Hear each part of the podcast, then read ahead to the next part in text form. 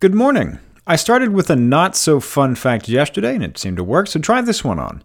There are 339 bus stops in Loudoun County, and about 90% of them do not meet federal standards for handicap accessibility. For Wednesday, June 27th, it's your Loudoun Now Morning Minute.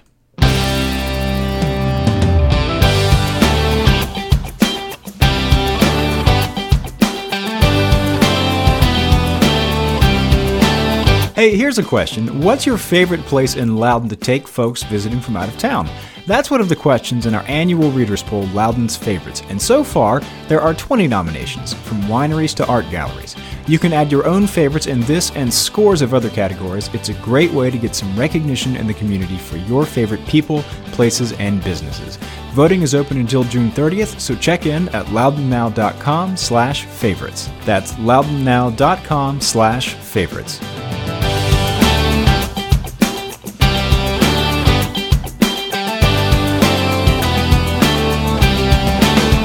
Thanks for being with us. I'm Renss Greene. A consultant study has revealed that nearly 90% of Loudoun's 339 bus stops do not meet the standards of the Americans with Disabilities Act. Those requirements range from the width of the sidewalk to the size and slope of the landing pad where people get on and off to the design of the bus shelter and the surrounding crosswalks and signs any number of requirements. So county supervisors have asked for options to bring those bus stops up to code as soon as possible. And fortunately, it looks like Loudoun can afford it. The county needs to fix 305 bus stops. The consultant that prepared the study estimated a cost of $2.8 million to bring the stops into compliance. County transportation staff members cautioned that was probably a low estimate and said the actual cost could be 20 to 30% higher. And County Administrator Tim Hemstreet said if those are the kinds of numbers we're looking at, we have the money today. That amount fits into the county's typical end of year surplus. Last year, after balancing the books on the fiscal year 2017 budget, the county had $84 million left. Supervisors spent $71.7 million on various projects, reserving 12.3 million to forward to the fiscal year 2019 budget, which begins July 1st. Supervisors will look at how they're going to pay for this work at the year end fund balance discussion the county's finance committee will have in December.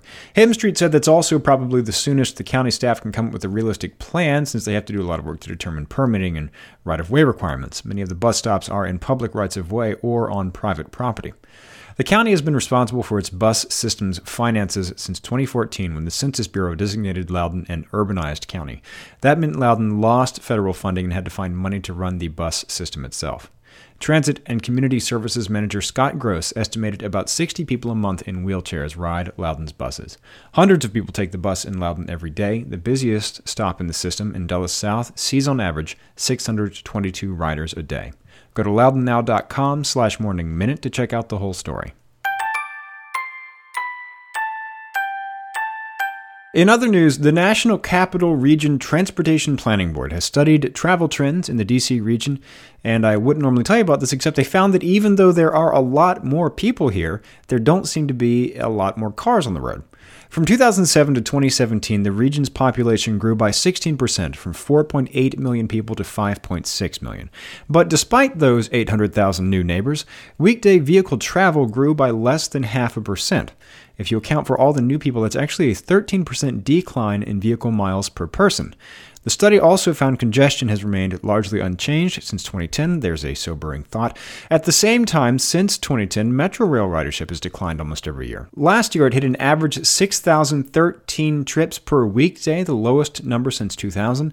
Its highest point was in 2008 at 752,000 and has steadily declined since then, except for a slight uh, uptick in 2015. One thing that may in part account for this, the percentage of people teleworking, at least occasionally, has grown from 11% in 2001 to 19% in 2007 to 32% in 2016.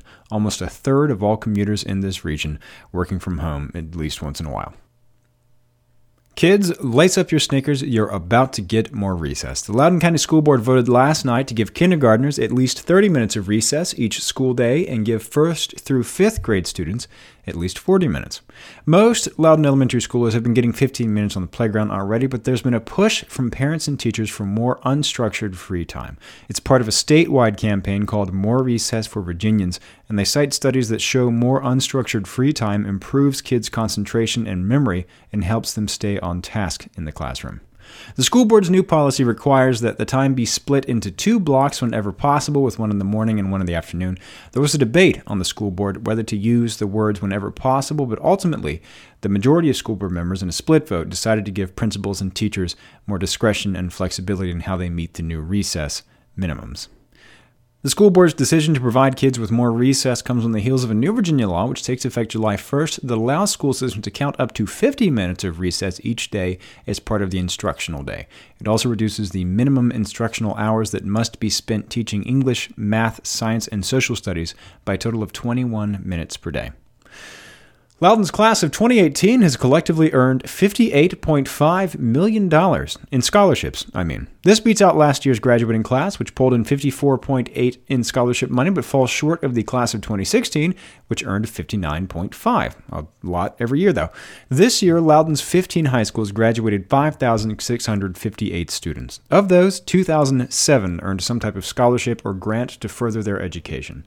3,729 students, almost two thirds of Loudoun students, plan to attend a four year college. Another 1,210 are going to a two year college, and 126 are going on in other educational directions, more than 100 enlisted directly in the military. At Tuscarora High School here in Leesburg, the students broke a school record for scholarship money, bringing in $7.2 million, more than any classes earned since the school opened in 2010. And the town of Purcellville has sworn in its 55th town council. Clerk of the Court Gary Clemens administered the oath of office to Councilman Ted Greenlee, Tip Stinnett, and Joel Grew, and for the third time since 2014, Mayor Kwasi Fraser. The new town council will include those four plus Councilman Chris Bledsoe and Ryan Kuhl and Vice Mayor Nedim Ogelman. This is a council that's seen a lot of changes over the past year. One year ago, the dais included Fraser, Kuhl, Ogelman, Councilman Doug McCollum, who decided not to run for re-election this year after one term on the council, Councilwoman Kelly Grimm, who stepped down in October, and Councilwoman Karen Jimerson, who resigned in April. Get the full story on this and all these stories over at loudounnow.com. On today's Get Out Loudoun calendar, kids rock band Rock Rocknoceros is playing Village at Leesburg for free today at 10 a.m. Spanky's Shenanigans in Leesburg is hosting Yappy Hour today starting at 4 p.m. and running till 9. They'll be donating 10% of food sales to a local animal charity, so bring the dog on by.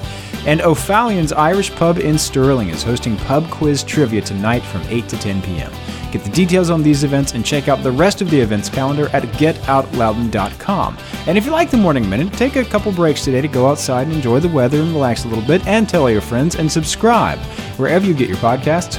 It'll be waiting for you there every morning. Okay, have a great day.